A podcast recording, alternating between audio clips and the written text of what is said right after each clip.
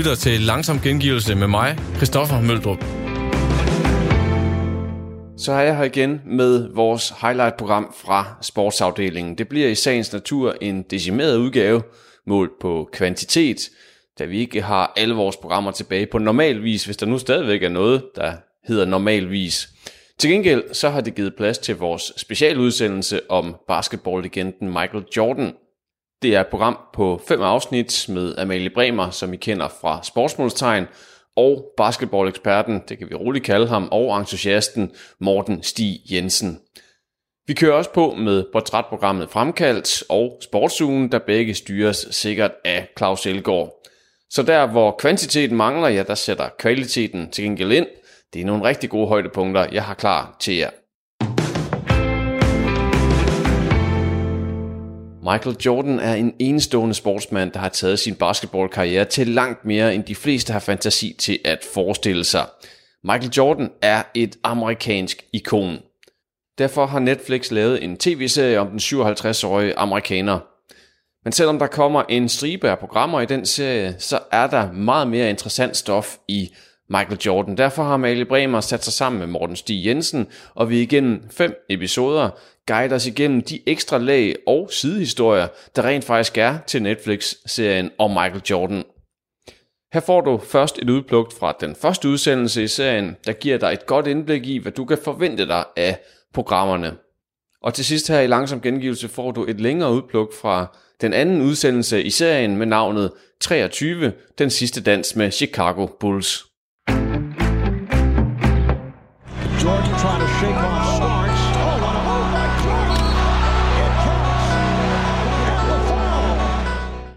Øh, som sagt kort i starten, så fungerer den her programserie som, øh, som en slags companion piece til serien, øh, som kan ses hver mandag på Netflix. Der bliver frigjort to episoder hver uge i fem uger, indtil vi er igennem alle 10.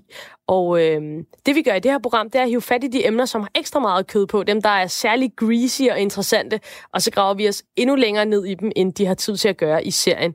Og øh, Morten, først og fremmest, nu har vi set de første to afsnit. Kan du lige, hvis der er nogen derude, som endnu ikke har fået set serien, eller endda ikke hørt om den, kan du helt øh, kort tage os igennem grundlaget for, for hele det her arrangement? Ja, altså sagt kort og godt. I 98, øh, eller 97-98 sæsonen, der øh, fik NBA Entertainment, en underafdeling af NBA, lov til at følge Chicago Bulls gennem hele sæsonen med kameraer i omklædningsrummet og på flyet og i bussen og alle de her steder. Og det gjorde jo bare, at man får et, et forholdsvis ufiltreret perspektiv af en, en klub, som der på det tidspunkt i historien var meget ligesom Beatles, altså fuldstændig øh, altså eksponeret over alt i alle verdens medier. Og, og de de optagelser, de har aldrig set dagens lys før nu. De blev lagt, lagt bag lås og slå, og det gjorde de, fordi at man ikke kunne finde en instruktør, der egentlig vil påtage sig det her projekt sådan rigtigt, og, og man havde engang mellem nogen indover, blandt andet Spike Lee havde rettighederne til dem at skulle lave noget. Han kunne ikke rigtig få det til at virke, og så gik de videre til, til ham, som, som der nu har det, og øh, han tog teten op, og har ligesom sagt, jamen jeg vil gerne gøre noget ved det, og det kom der så en trailer ud af i 2019, hvor det så blev annonceret i 2020. Så, så går det for sig. Så sker det. Så, så sker det, og det, altså prøv at høre, basketverdenen, altså lost their collective shit. Det var, det var fantastisk. Det var simpelthen der er, fantastisk. Der er inklusiv, kan jeg næsten forestille mig. Ja, fuldstændig. Altså, det, fordi det var jo noget, man havde hørt om sådan på, på sidelinjen hister her, og, og det, for nogen var det en skrøne, at de her optagelser overhovedet fandtes eller ej. Øh, og, og det, at det, at det nu var en realitet, og at man fik alt de her indblik i det, det, det, er jo, det er jo fantastisk. Og det lykkedes jo så også producenterne af den her serie at få Michael Jordan ind øh, i, i, et, i en interviewsammenhæng, og Scottie Pippen og Phil Jackson, og alle de her spillere og, og modstandere og to præsidenter. Øh, det, det er jo vanvittigt, hvor mange mennesker de har, det har lykkes med at få hed ind, så, så man får virkelig et helhedsperspektiv. Og øh, det vi jo gør i vores øh, radioprogram, det er, at vi, vi som sagt tager det uge for uge. Og i det her afsnit, der tager vi så øh, udgangspunkt i seriens to første afsnit, som øh, vi og alle andre har haft mulighed for at se på, på Netflix og i ESPN. Øhm, så, så, så det er altså kun en, en femtedel af serien, vi har indtil videre, men vi har selvfølgelig allerede fået et, øh, et ret godt indtryk af, hvad det er for et øh, bedst, vi har med at gøre her.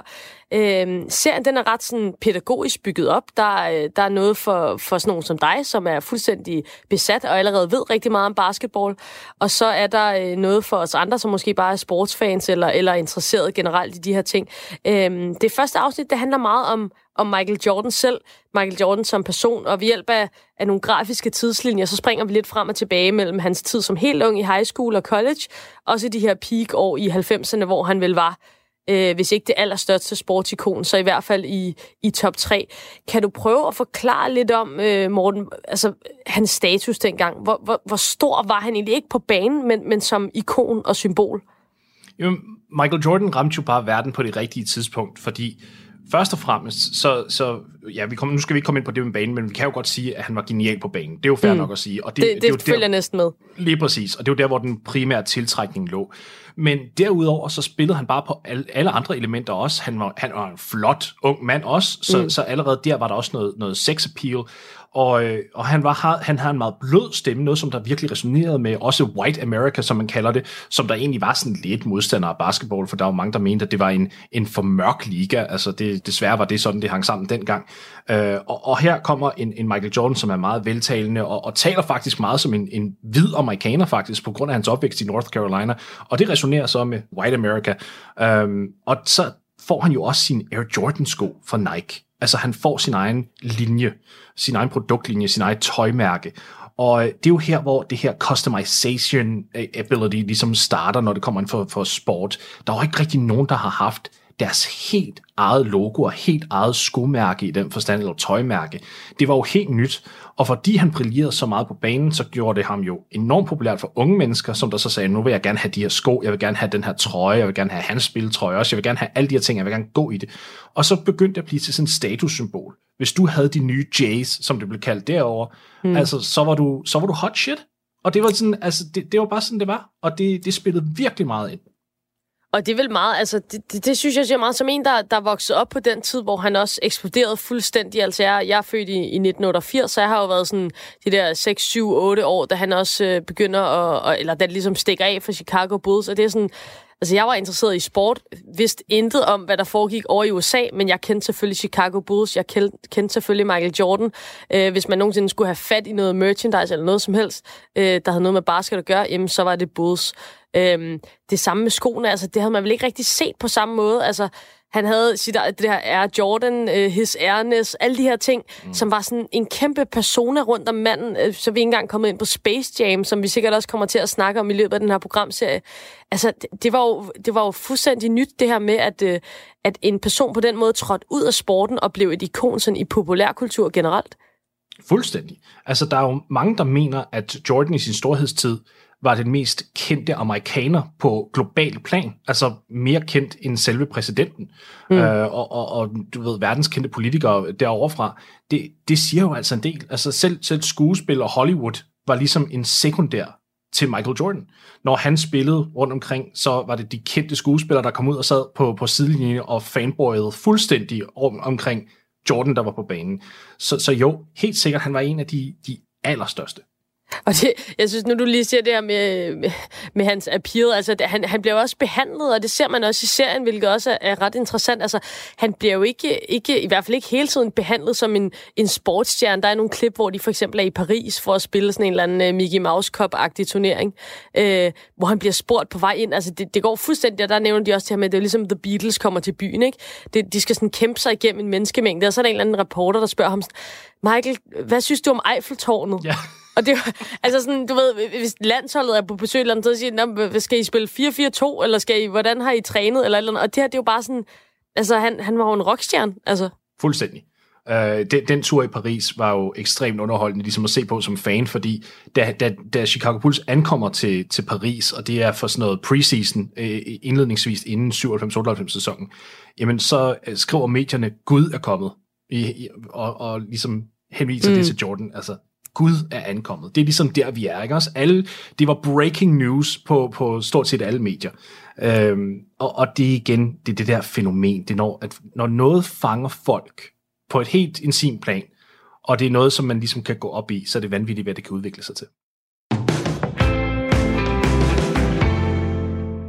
Fra en stor personlighed på basketballbanen og i USA til en stor personlighed i det sportsjuridiske system – for når vi hører om store afgørelser fra den internationale sportsdomstol, også kaldet CAS, så kan det meget vel være en dansker, der har været med til at bestemme udfaldet. Jens Evald er professor på Juridisk Institut på Aarhus Universitet med speciale i sportsret.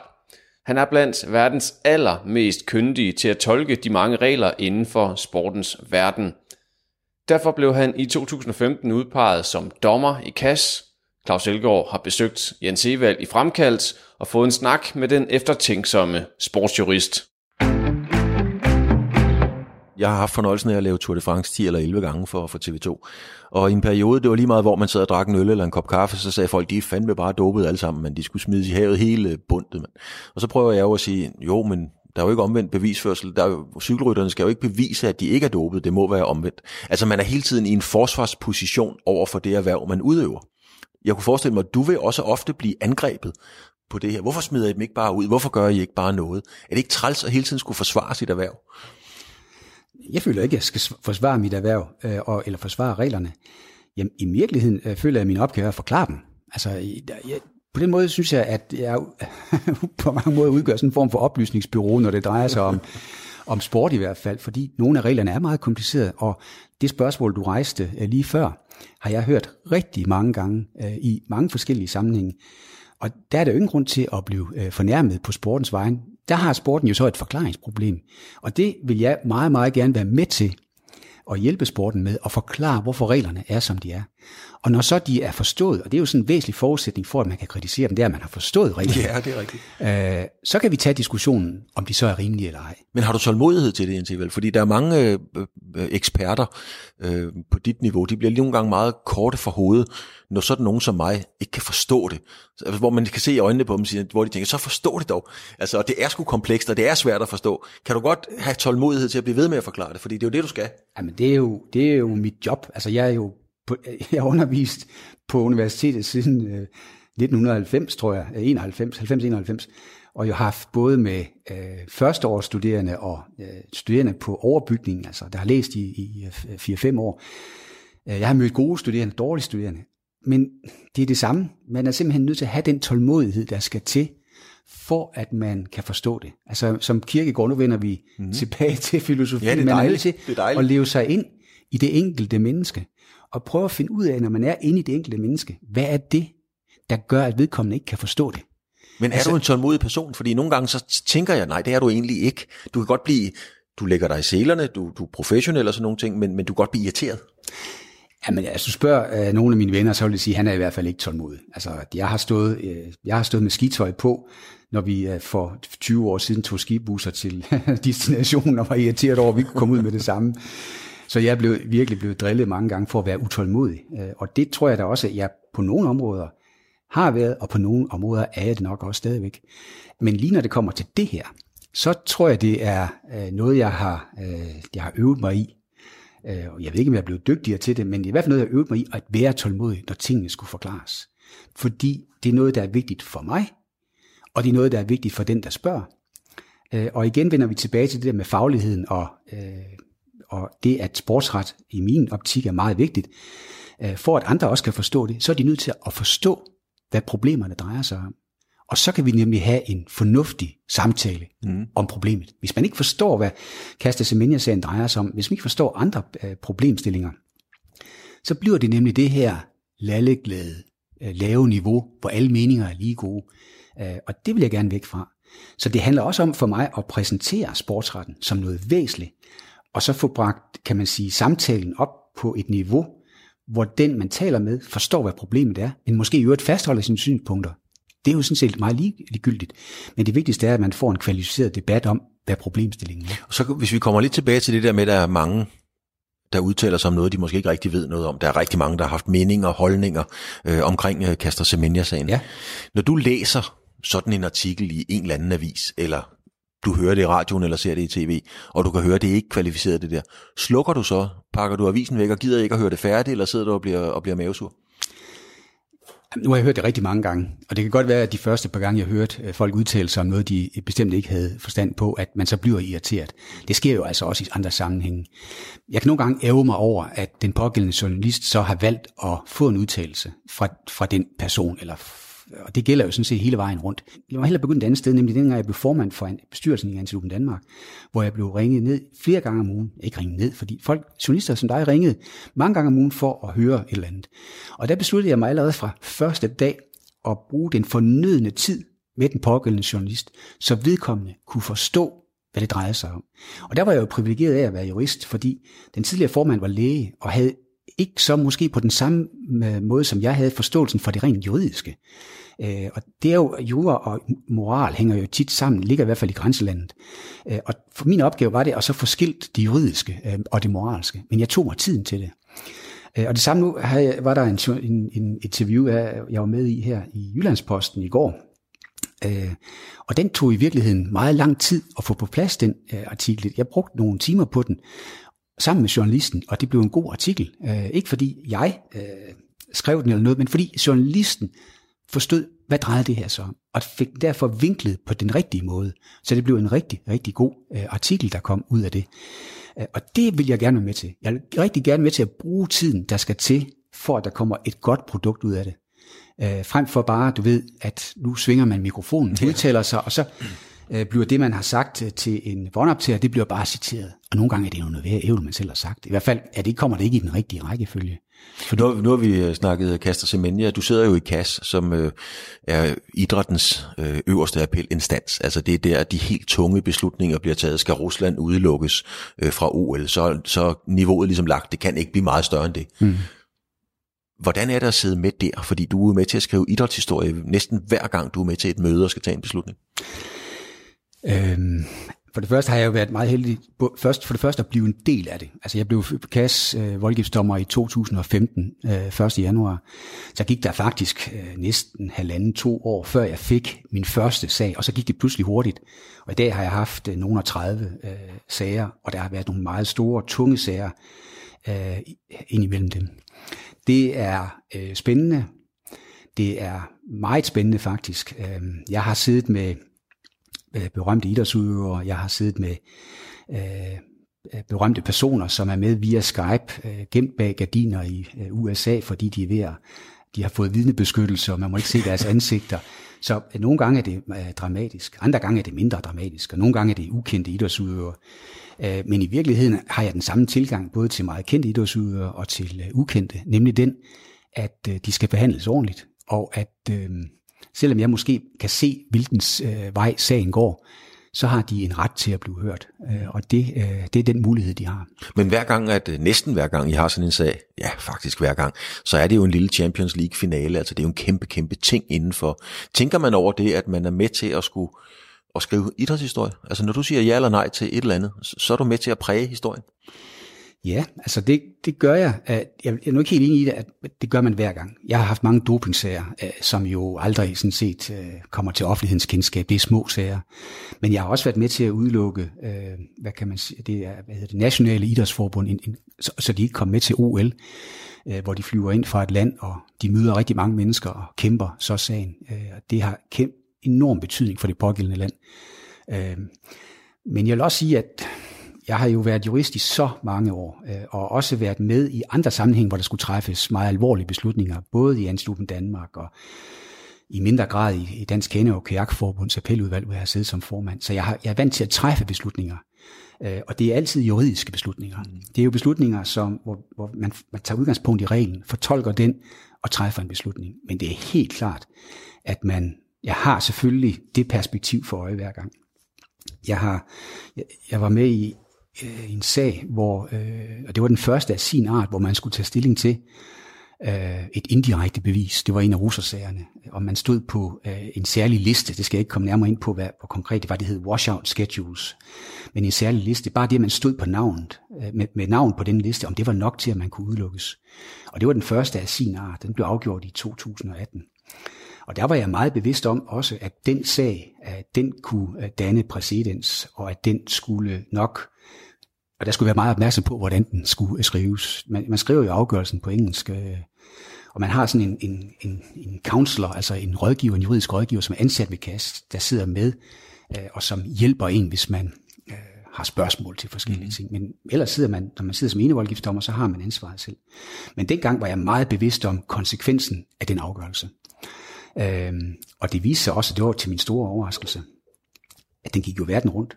Det var jo sådan, at det er jo ikke alle afgørelser, man træffer i kast, der på den måde kommer til at øh, ramme nettet øh, og går verden rundt. Men jeg blev jo ikke engang selv opmærksom på det. En af mine tidligere kolleger i, i, øh, i uh, Ansuben Danmark skrev til mig, du er da vist blevet kendt, skrev hun så. og der gik jeg så på nettet, og jeg kunne se fra New York til Delhi til Moskva til, altså den gik simpelthen bare uh, nettet rundt, hvor jeg også var nævnt med navn uh, og i den her afgørelse her. Men Jens, det er jo sådan, det er jo den professionelle del, og det er nogle kæmpe. Øh, den, der er jo også en anden Jens Evald, øh, som, øh, som har kørt på motorcykel. Måske godt du stadigvæk. Du har bestiget Mont Blanc rent faktisk. Ja. Øh, du kan godt lide at tage rygsækken på. Ja. Det, er jo, det er jo langt, langt væk fra at sidde på de bonede gulve i kasse. Hvem er den rigtige, Jens? Det er begge dele der. Jeg, jeg, jeg elsker faktisk begge dele. Og jeg tror i virkeligheden, at det du beskriver her, det er, øh, det, det er et ganske, er ganske almindelig menneskes hverdag. Altså, dem jeg kender, øh, som måske også er, øh, er, er nået langt, hvis man kan sige det på den måde i tilværelsen. Øh, jeg kender jo alt fra, jeg kender alt fra, øh, øh, altså når jeg hellere sige det på den måde, min vennekreds består af venner fra sporten, og de laver jo alt mulige ting. De, mm. Der er taxachauffører, der er ingeniører, der er en højstrætsdommer, der er mængder af ting. Jeg kender dem jo ikke, fordi de er det. Jeg kender dem, fordi de er de mennesker, de er, og mm. de er mine venner øh, på grund af det. Øhm, og, og det, der er sjovt, det er jo, at øh, anføreren på, på, på holdet med spillerne med fodbold, det er jo ikke hverken professoren eller højstrætsdommer. Det kan lige så godt være en hvilken som helst anden mand. Det er den bedste til at være anfører. Den bedste til at anføre, ja. Og det, og, og det er det, jeg elsker ved sporten. Det er, at man øh, indtager forskellige funktioner øh, til det, man nu er, er bedst til. Man bliver valgt på grund af sit, sit, øh, sine naturlige evner inden for det. Og man bliver fuldt, hvis man er dygtig anfører, så er det altså ligeglad, ligegyldigt, hvad for en funktion du har. Så kan du sidde nede i banken, du kan køre rundt i en taxa eller landmand, det er ligegyldigt. Øh, så jeg er begge dele, øh, og det er mine venner, alle mine venner er også. Øh, der er ikke noget som helst øh, hul om ved det. Langsom gengivelse. Lyt med hver tirsdag 20.05. Vi er i gang med langsom gengivelse, vores højdepunktsprogram på sportsredaktionen. Og det lyder jo i sig selv lidt som en vanskelig opgave at finde højdepunkter fra sportsudsendelser, med tanke på, hvor lidt materiale der er at komme efter lige i øjeblikket. For der er jo ikke den helt store sport at nyde, heller ikke at dyrke for den sags skyld. Og det har altså givet anledning til nogle kreative løsninger, som vi kiggede nærmere på i sportsugen fra i søndags. E-sporten og særligt skydespil Counter-Strike kører stadigvæk for fuld dam, da spillerne jo sagtens kan sidde derhjemme i privaten og spille på samme måde, som hvis de sad ved siden af hinanden. Men også cykelsporten, der med solskinnet udenfor og de stigende varmegrader ellers skulle være gået ind i den absolute højtid på sæsonen, har måtte tænke alternativ i de her coronatider. Arrangørerne bag etabløbet Schweiz Rundt havde derfor lavet en virtuel version, hvor mange topryttere kørte mod hinanden på en home trainer hjemme hos sig selv. På femte og sidste etape af det virtuelle løb deltog danske Jonas Vingegaard, og han blev nummer tre på etappen efter australske Rohan Dennis og irske Nicholas Roach. Jonas Vingegaard, det er jo et voldsomt stærkt felt med mange af de største hold og mandskaber. Jonas, hvordan er det at sidde på en home trainer og køre mod verdensmesteren i enkeltstart, Rohan Dennis, øh, der vinder den etape, hvor du bliver nummer tre? Hvordan var den oplevelse? Jamen, det, det er selvfølgelig sjovt at prøve nu, når vi ligesom ikke rigtig kan køre cykelløb. Øh, det er selvfølgelig aldrig helt det samme, og, og ja, altså... Øh, men, men, men det er en måde ligesom at, at, at køre et cykelløb på og komme ud, og, og så, så sponsorerne kan, kan blive set. Og, øh, og ja, altså, det er, da, det er da det, vi må nøjes med lige nu, og det er selvfølgelig... Øh, ja, træls kan man sige, men det er jo sådan, det er nu under omstændighederne, og, og, og vi må jo bare få det bedste ud af det. Hvad kan du bruge det til? Altså, var det, en, øh, en hård, var det et hårdt træningspas? Var det egentlig bare for sjov, eller hvad kan du få ud af det? Ja, men altså man kan jo sige, at øh, man kan jo ikke rigtig bruge det til så meget, men øh, man kan da bruge det til en ting, og det er, at jeg ligesom ved, at jeg kører stærkt på cyklen for tiden. Øh, og ellers så er det vel egentlig bare mest at, at bruge det som træning øh, og, og, og, og forholdet til ligesom at få noget, øh, få noget medieomtale og, og, og få vist sponsorerne frem. Øh, det er jo vigtigt i en tid, hvor, hvor der ikke er andre måder at gøre det på. Men er det, er det et bedre træningspas, end hvis du ligger og, og kører med nogle tunge vat alene? Øh, det er selvfølgelig mere intenst, øh, fordi det var en, en, en team fuld, fuld gas, kan man sige. Øh, og det er ikke så ofte, jeg ligger og kører det, når jeg kører på landevejen. Øhm, så på den måde er det selvfølgelig øh, hårdere, men jeg ved ikke, om det er bedre træning. Det, øh, det kommer jo lidt an på, hvordan, ja, hvordan man ser på det, og jeg tror fra, fra holdets side, der, øh, ja, der, der tænker de nok, at, at det er bedre at, at, at køre ud på landevejen og, og ikke ja, slå sig selv ihjel i, i en time.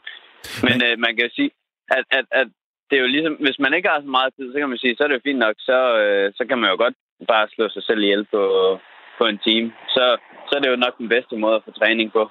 Altså, der var gode navne med, som sagt, uh, Rowan Dennis vinder det, verdensmester på enkeltstart, Nicholas Rhodes fra Sunweb uh, kommer ind også. Um, så det, det er et stærkt felt. Når du er med, er det så noget, man, man får at vide som rytter, at man skal gøre af teamet, eller har du selv meldt dig til at række hånden op og sagt, det vil jeg gerne, eller hvordan foregår det? Ja, men det var egentlig, altså, vi, vi, vi havde fået at vide, at vi skulle, øh, vi, eller de havde, de havde meldt sig til holdet ligesom der. Og så, øh, så sagde de så, at dem, der, der frivilligt gerne ville med, de, de skulle have lov til det. Og der tænkte jeg, at nu øh, det er jo en, en god måde ligesom at prøve at hjælpe holdet på. Så, så derfor tænkte jeg, at, at så melder jeg mig til det. Øh, og, og, og så, ja, så må jeg se, hvor meget af det, jeg skal køre. Så det er ligesom for, for ligesom at, at hjælpe holdet kan man sige. I kører jo meget på jeres wattmåler, jeres pulsur, og, og har alle de her eller måle, muligheder for at se, hvordan I står rent faktisk. Gør man også det, når man kører virtuelt? Altså bruger de ting? Øh, ja, faktisk man bruger det i højere grad, når man kører øh, virtuelt.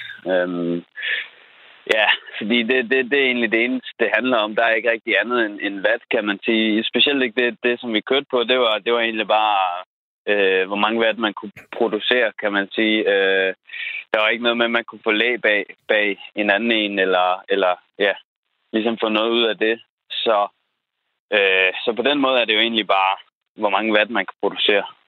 Nu er du jo en, øh, en ung rytter, og pludselig står du på skamlen sammen med Rohan Dennis og, og, og Roach. Det er jo to kanoner i det. Altså, giver det dig alligevel et boost, noget selvtillid at se dig selv i det selskab?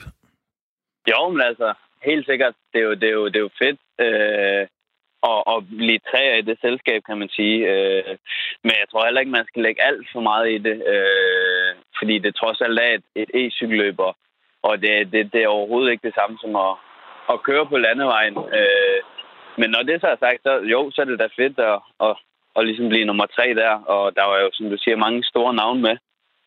Når I ligger derude, så, øh, så, kan I, så kigger I jo på hinanden. Man kigger på konkurrenten. Klassikeren er selvfølgelig ris, der glider ned, kigger dem i øjnene, og så stikker han ellers op ad bjerget.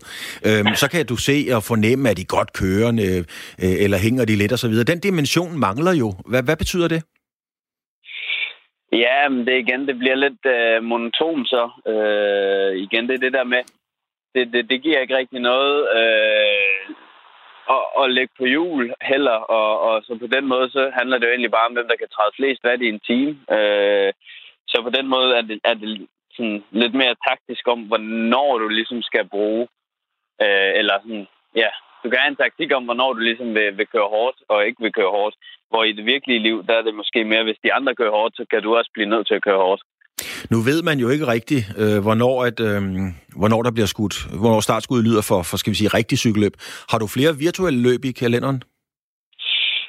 Øh, øh, ja, vi har noget øh, med, med, med holdet med Team Jumbo Visma, der, der kører vi hver søndag kl. 10. Øh, så jeg har faktisk kørt i dag også, øh, her fra morgenen af.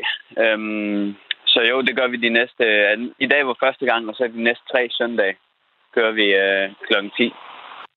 Tak skal du have, fordi du havde tid til at være med, Jonas. Ja, velkommen. Og det var jo altså Jonas Vingegaard, der fortalte om oplevelsen af at køre et virtuelt cykelløb med nogle af de store navne. Emil Axelgaard, du er skribent på cykelsejtet Feltet, og du har beskæftiget dig med cykelløb i mange år og kender meget til det. Du kender også rytterne, taktikken. Ja, du kender hele den der enorme organisme, som det jo er, når et stort klassisk cykelløb skal afvikles. Du har været med hele vejen rundt. Kan du blive fascineret af et virtuelt Schweiz rundt? Det, det er svært, øh, hvis man skal sammenligne med et rigtigt cykelløb. Altså, det er, øh, det er noget, noget helt andet. Øhm, men jeg tror, cykelfans ser det på samme måde, som rytterne gør det. Øh, som en udmærket erstatning, som vi må leve med i de her tider, og som betyder, at, øh, øh at vi får noget livesport at se, øh, og det gælder jo sådan set ikke bare kun på cykelsporten, det gælder jo over, øh, over en bred kamp, at man ikke kan til lejligsport i øjeblikket. Så på den måde, så er det, er det et øh, udmærket øh, surrogat lige nu, men, øh, men det kommer aldrig i nærheden af, af, af det rigtige. Altså det er først og fremmest, som jeg ser det, øh, det har ligesom, tjener ligesom to formål. Det tjener først og fremmest det eksponeringsmæssige formål, fordi cykelsporten bløder ligesom alt andet, og cykelsporten har en meget skrøbelig forretningsmodel, hvor holdene de er 100% afhængig stort set af sponsorindtægter, og sponsorerne bløder også i øjeblikket, så der er flere hold, som allerede har sat deres, deres ryttere ned i løn. Så al den eksponering, de kan finde, det er, det, det leder de efter med lys og lygte, og der er det her et, et, et godt forsøg. Og så er, er rytterne også øh, på den i øjeblikket. Altså, de har svært ved at finde en motivation til at træne frem mod noget, som de ikke rigtig ved, hvad er.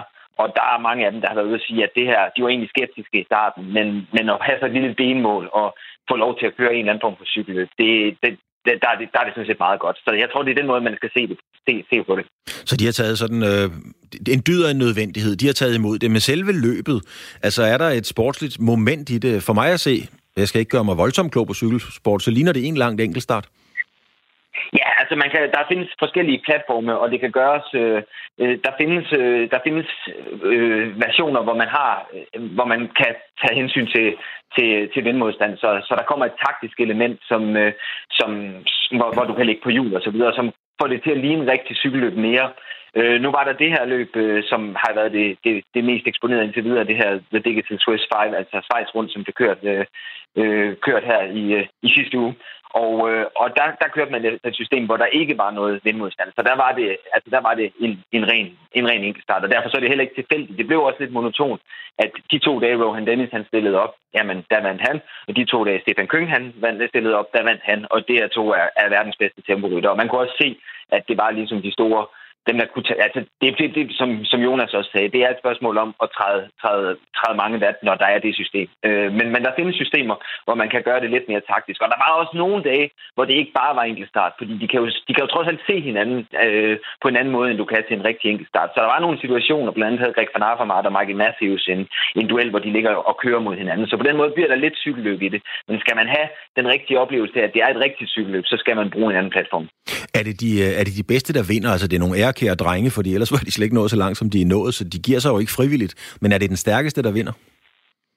Nej, altså der var, der var nogle mærkelige resultater, øh, og, og det er også noget af det, som, som man kan diskutere, fordi det er jo ikke en officiel konkurrence, så der er ikke noget med, at du de går ud og kontrollerer, at man har fået tastet rigtig vægt ind og er blevet kalibreret osv. For eksempel den ene dag, så Pierre Latour, han, øh, han kørte fra alt og alle til at starte med, øh, og fandt, så fandt man pludselig ud af, at, øh, at hans cykel var ikke kalibreret rigtigt, og så blev han taget ud af løbet. Øhm, og, og jeg øh, hørte også, at Tom Dumoulin, øh, en af de, de store stjerner, han ville ikke stille op i det, for han synes ikke, det gav mening, når der ikke var nogen, nogen kontrol med det, fordi at, at, at det blev lidt tilfældigt. Og du så også nogle mærkelige resultater. Altså, det er ikke tilfældigt, at Rohan Dennis og Stefan Kønge kører stærkt, men du ser også øh, folk som, øh, som Primoz Roglic, øh, som ligger nummer et på verdensranglisten, og nok er verdens bedste cykelrytter, Julian eller Philippe Nibali og så videre, de kørte, og de var ikke i nærheden af noget som helst. Og så, så ser du pludselig en helt ukendt, eller i hvert fald for den den almindelige øh, ser, øh, ukendt mand som Matteo Dalkin, som kører på et lille hold, der hedder Rally, og han kører i top 5. Så på den måde, så kan man, altså der, det, altså det, dels er det en anden disciplin, det er simpelthen noget andet, øh, hvor man skal have noget erfaring i at køre, øh, køre det her, og så er der også øh, det forhold, at at der er jo ikke nogen kontrol med, at, øh, at de kører på lige vilkår. Når der ikke er det, så kan det ikke tælle som en rigtig konkurrence. Jeg, jeg kom til at tænke på, øh, øh, Emil, nu snakkede du selv om økonomi, sponsorer, altså alle sportsgrene og virksomheder i øvrigt skal jo tænke ud af boksen. Kunne man forestille sig, at man åbnede sådan et løb? Altså at holdene måske åbnede to pladser, som de simpelthen solgte? Øh, fordi når man kører med virtuelt, så er man jo ikke til fare for de andre rytter. Man kan ikke vælte nogen, man kan ikke køre ud over bjergkanten eller et eller andet. Men der er rigtig mange øh, motionister, der godt kunne tænke sig at prøve at køre mod Rohan Dennis og se, hvor, hvor langt det egentlig rækker. Det kunne man vel købe sig til en plads? Ja, det, det, altså mig bekendt er der ikke nogen, der har eksperimenteret på den måde. Faktisk har de, øh, er det blevet populært her i disse tider, at de laver sådan nogle, øh, nogle gruppe, gruppetræninger, hvor, hvor, øh, hvor fans faktisk kan køre mod, øh, mod de gode. Men så er det et mere socialt element, og så er det ikke et konkurrenceelement øh, på den måde. Øh, men der har de øh, mange hold faktisk øh, faktisk lavet sådan nogle, nogle, nogle, nogle arrangementer, hvor, hvor fans kan køre mod, mod de store navne. Og så har de så også de interne, som Jonas også var inde på, at nogle af holdene, de, de har nogle løb, hvor, hvor rytterne kører mod hinanden.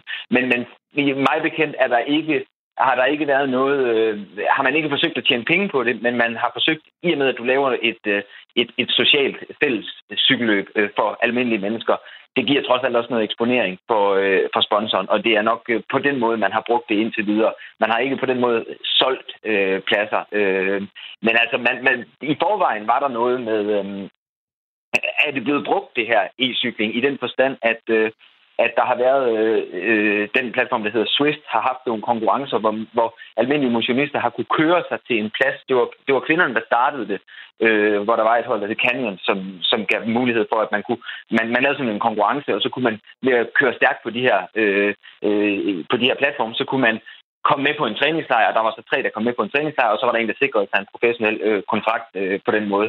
Og, øh, og det system har øh, det, øh, NTT også øh, brugt til deres udviklingshold. De har altså talenthold under, hvor man har kunne køre sig til en, en kontrakt. Øh, og det er vel sådan det mest, øh, det mest oplagte eksempel på, hvor man har, øh, har brugt, at det er ret nemt at involvere almindelige mennesker i den, i den form for, for cykelløb. Og så vender vi ellers tilbage til det, vi indledte med her i programmet, nemlig vores programserie om basketballlegenden Michael Jordan. Programmet dykker endnu dybere ned i den tv-serie om Michael Jordan, der kører lige nu på Netflix. Vi kommer ind i vores anden udsendelse, der blev udgivet den 29. marts, som kan findes som podcast under programtitlen 23, den sidste dans med Chicago Bulls.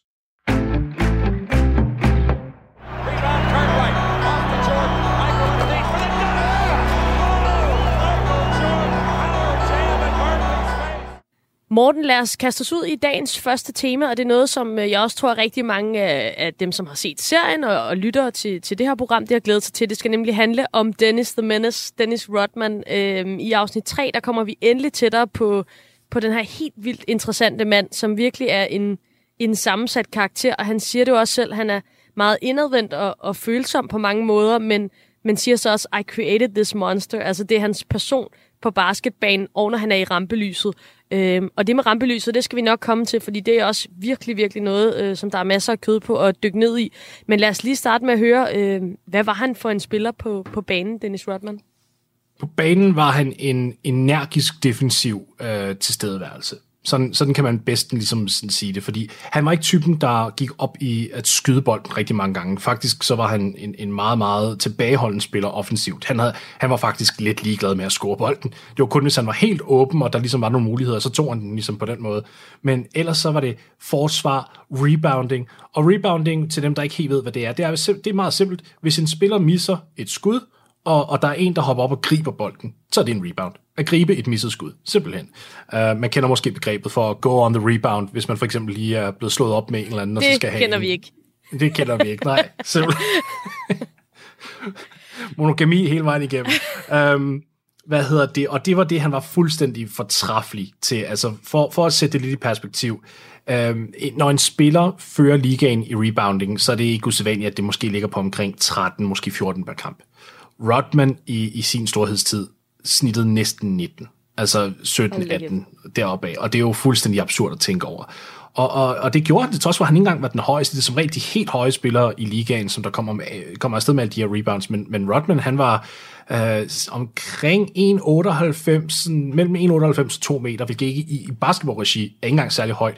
Så det var den her indre motor, der bare drev ham hele tiden. Og altså, måden han, han blev så dygtig til, til at rebound på, det var, at han, han studerede. Han studerede, hvordan rotationen af bolden forlod spillernes hænder, og han vidste for eksempel, hvis Magic Johnson tog et jump shot, jamen så var det på en bestemt måde, så var der lidt spin på, og altså han, han var virkelig intelligent, når det kommer til, til at forstå vinkler, og hvor han skulle positionere sig, og så havde han så, igen som jeg nævnte før, den der motor, så han kunne bare kæmpe mod alle andre og få den skidebold i hænderne. Og det man jo man også ser i serien, det er, at han er virkelig en, en student of the game. Altså han sidder og ser video, og han går meget op i, jamen når den her, som du også siger, når den her person skyder, jamen, så vil bolden tit spinde den ene og den anden vej, og så var han super god til det her positionering. Øh, men hvad jeg synes, der er interessant, det, det er også noget af det, du kommer ind på. Altså han var virkelig en, en grinder, som på en eller anden måde fik de andre til at shine.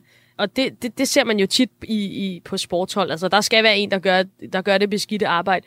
Men det er vel i virkeligheden sjældent, at altså, han var en kæmpe stjerne men han var også en kæmpe stjerne, der tog til takke med bare at være en grinder. Altså, han behøvede ikke at, at score og skyde selv, øh, som du siger. Altså, det, det er vel også egentlig, egentlig ret sjældent og meget, meget værdifuldt, tænker jeg. Helt sikkert. Altså, det, det er, når du har en uselvisk spiller på den måde, der tilbyder den form for værdi på banen, som Rodman gjorde, uden at han skulle have det der offensiv ego om at betale de skud. Det er et kæmpe aktiv for et hvert mandskab at have sådan en spiller. Især også fordi han var elite til, hvad han gjorde. Du kan altid have finde rollespillere, der er villige til at tage sådan en, øh, en, en rolle, et rollebehold, hvor de siger, at jeg har ikke behov for at score, så længe jeg bare rebounder og, og, og spiller forsvar. Men Rodman gjorde det til sådan en grad, hvor at du, du kunne nærmest ikke sætte ham på bænken, hvis det var. Du, du blev nødt til at spille ham altså rigtig mange minutter hver eneste kamp, fordi han var så dygtig til det.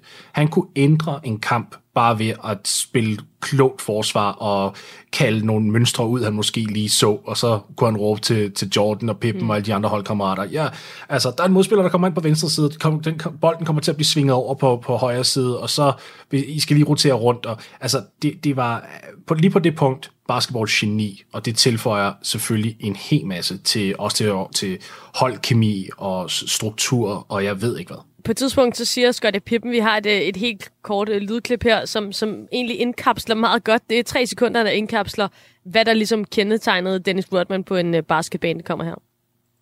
Play basketball and win. That's it. Så altså, play basketball and win, that's it. Uh, that's what he did, siger han. Altså, det er jo bare, det, det, det er bare meget sigende, synes jeg. Det er jo, det er jo sådan der var rigtig meget udenom alle de andre. Der var Scottie Pippen og alle hans kontraktting, og der var øh, Jordan og, og alle de her med, med Phil Jackson og Kraus og alle de her ting. Og, og der var selvfølgelig også masser uden for banen, som vi kommer til med Dennis Rodman, men har han trådt ind på banen, så var det bare 100% basketball.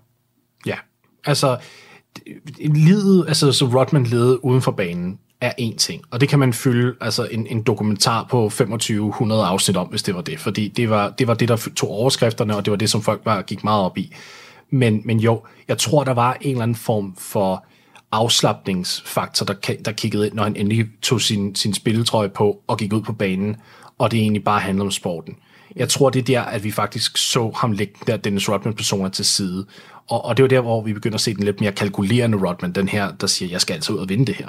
Jeg skal ud og, jeg skal ud og prøve og, og rent faktisk blive øh, en, en mester, fordi det har været i Detroit førhen, han, og det, han vandt jo to, to mesterskaber i Detroit i 80'erne øh, 90'erne, og så kommer han til Chicago der i, i 95 og, og vinder så tre med, med Chicago der. Så han er simpelthen bare den her altså champion, og det, han har lyst til at blive ved med at leve på det. Og, øh, og jeg tror, når han kommer ind på banen, så, så slipper han alt, det, alt den der byrde, der er udenom spillet. Selvfølgelig en gang imellem, så overlappede det lidt, og det kommer vi nok også ind på. Men det var, det var et, ja, et sted, øh, hvor han kunne slappe af og være sig selv. I forhold til det med overlappet, der ser man også i, i nogle af klippene i dokumentaren, at, at han sådan det, det virker som om, at, at selvom han er en, en, en, en person uden for banen og en person inden, så, så er der også de her overlap, hvor han bliver den her sådan meget quirky, grinende, jokende person inde på banen. Han står og laver sådan nogle underlige bevægelser med sine arme osv. Altså, hvad gjorde han, der gav det der overlap? Altså, hvordan tog han i virkeligheden også sin, sin personlighed med ind på banen en gang imellem?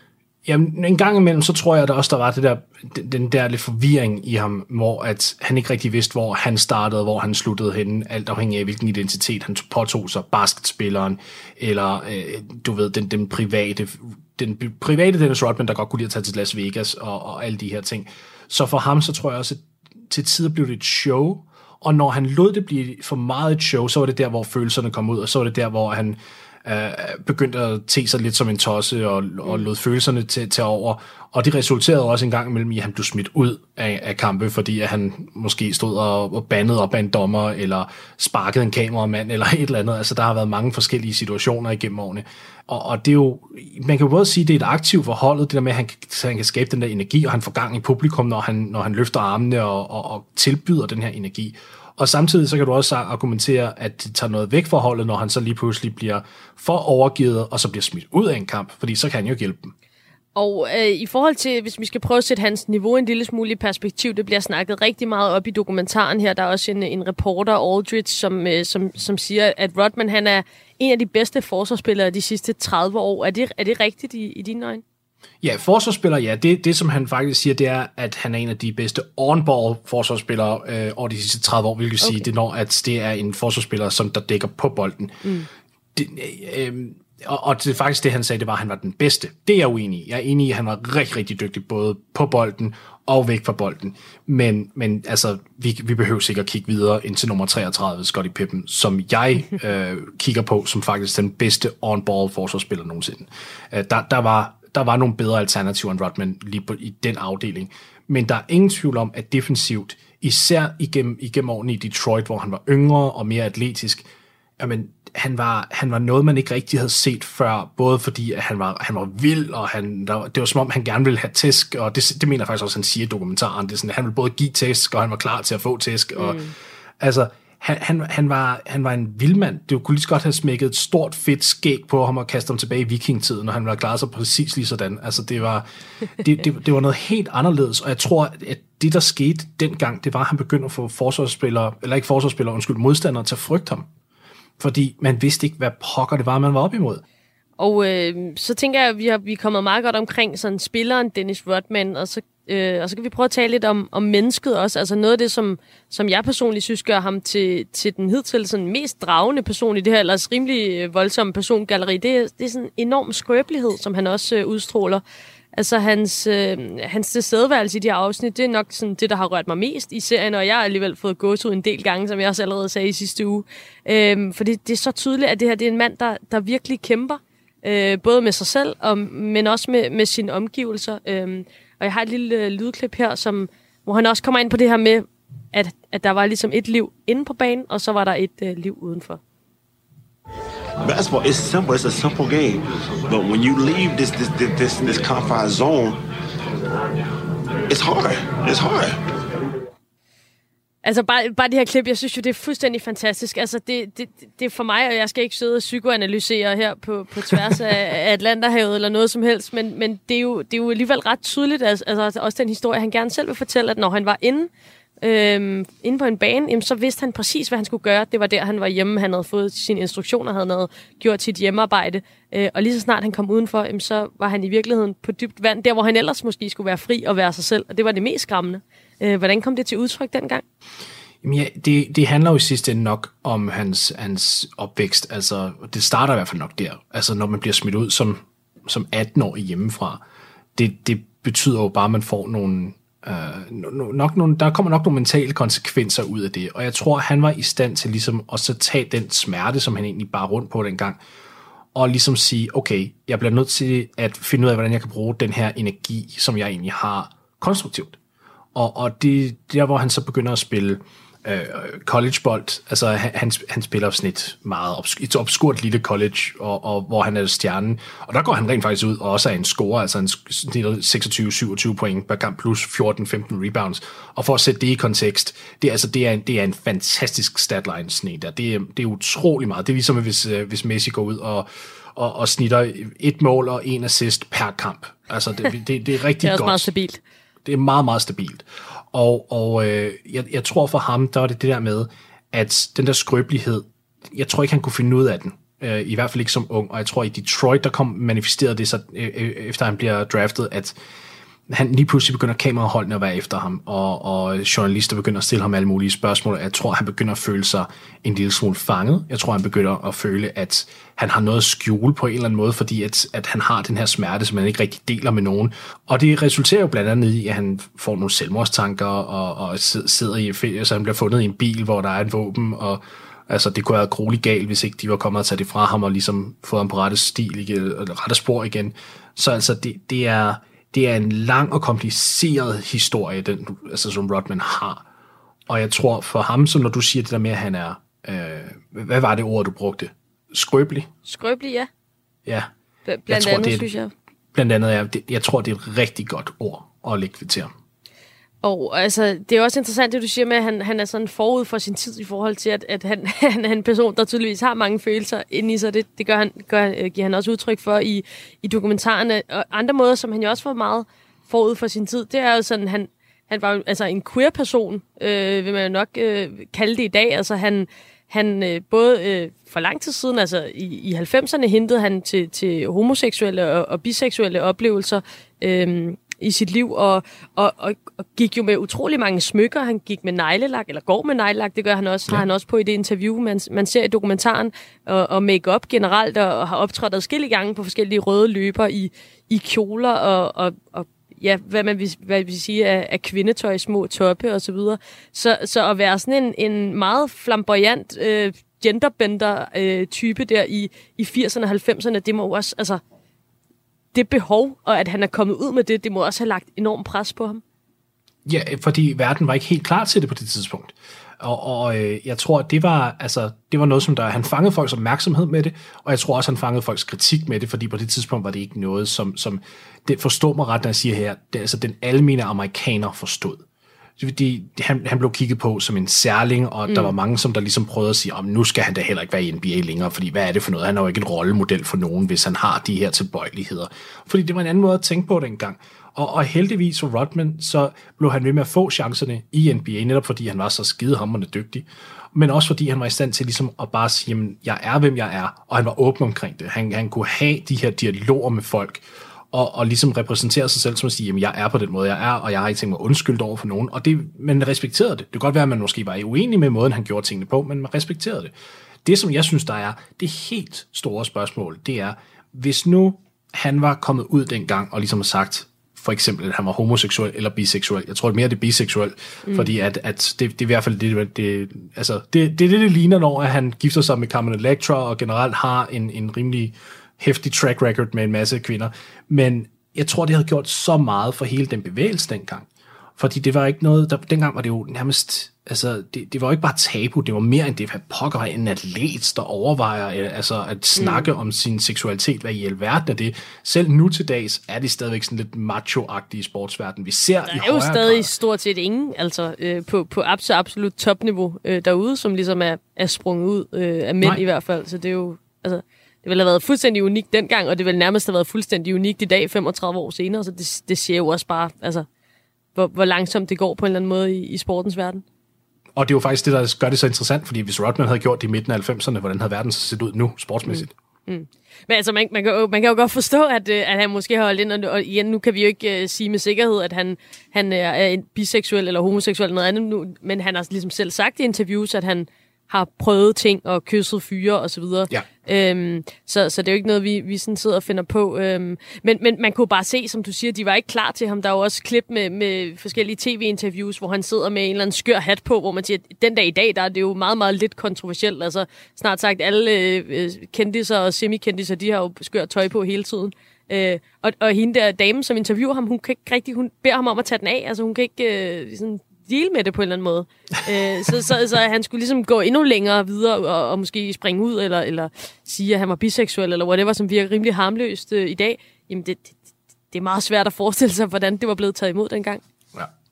Jeg kigger lidt på Dennis som, øh, så, som en person, som der folk vil hele tiden være tæt på ham og prøve sådan at finde ud af, hvordan han var, og det ville de ved at røre de her piercinger. Og det, han, det, han var lidt ligesom en gravid kvinde, hvor folk kommer nærmest hen og, og, og bare mm. lægger hånden på maven, hvilket, by the way, folkens, big no-no, det gør man ikke, man spørger først.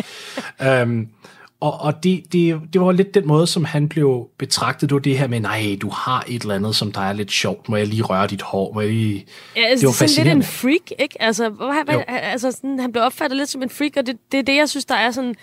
Jeg, jeg blev enormt rørt af at sidde og se de her interviews, hvor han jo sidder, og han ser jo bare virkelig speciel ud. Altså sådan, han, han sidder med en eller anden underlig kasket, der lige noget, der er købt i en, en strandbutik øh, i Marienlyst, og underlige piercinger, og og mm. neglelak og så videre, øh, og, og solbriller, som jo bare er sådan det, det, det første tegn, når, når en eller anden er, er sådan rimelig... Øh, har det rimelig ekscentrisk, så sidder de med solbriller på indenfor. Øhm, men, men, men altså sådan, den skrøbelighed blandet med, med det der sådan helt vilde udseende, altså det, ja. det synes jeg bare sådan, det det var rørende at se for mig. Det er det også på mange, mange lederkanter, og det var nok også fordi, at man ved, at at han har det svært, selv til den dag i dag. Um, og nu mener jeg, at han bliver født i, i 61, så han bliver jo 60 her næste år faktisk. Mm. Um, altså, det er jo ikke blevet nemmere med årene for ham, rent, rent generelt, selvom vi som samfund er blevet mere åbne. Af en eller anden grund, så er han er stadig en kontroversiel type. Han er stadigvæk kigget på som alternativ, og Jeg tror, at det er noget, han kommer til at, at skulle bære på resten af sit liv, hvilket jo er utrolig synd. Men, men jeg vil så, for at vende tilbage til Chicago Bulls regi, bare kort, der vil jeg jo så sige, øh, da, han, da han blev hentet til klubben i 95, der, der, der blev der gjort noget rigtig godt, og noget, der gjorde hele den her transition meget nemmere. Fordi da han spillede i San Antonio Spurs, som var klubben, han blev hentet over fra, der havde han en holdkammerat, der hed Jack Haley, som der, der nu er, er, er død. Og, og øh, Jack var, var den her en eller anden form for, ja, en slags støttepædagog, for at sige det lige ud, for, for Dennis. De var det kan gode selv venner. bedste forbrug for en gang imellem. Ja, ikke også? Simpelthen. Og, og Chicago indså ligesom, at der var et behov for, at der var nogen, der var tæt på Dennis, der kunne være hans ven, og han kunne snakke med hele tiden. Så de, de skriver faktisk en kontrakt med Jack, Jack Haley, som er på den her roster gennem, gennem hele året langt. Og, og det hjælper bare altså, Dennis så meget med ligesom at komme ind i den her øh, hvad skal man sige, det her gode flow med Chicago, få den her gode start, fordi han har en ven, han kan regne med. Han har enorm respekt, enorm respekt for Michael Jordan og Scottie Pippen og Phil Jackson. Phil Jackson ender han med at vinde respekten for, øh, og det er jo noget, vi kommer ind på lidt senere. Øh, men, men han har endelig det her fundamentale lag, han ligesom kan læne sig tilbage i og sige, okay, alt er ikke så usikkert længere. Jeg har egentlig noget, der er en lille smule fast. Mm. Og jeg tror for ham, der var det altså, det, det var lige det, han havde brug for på det rigtige tidspunkt. Langsom gengivelse. Lyt med hver tirsdag 20.05.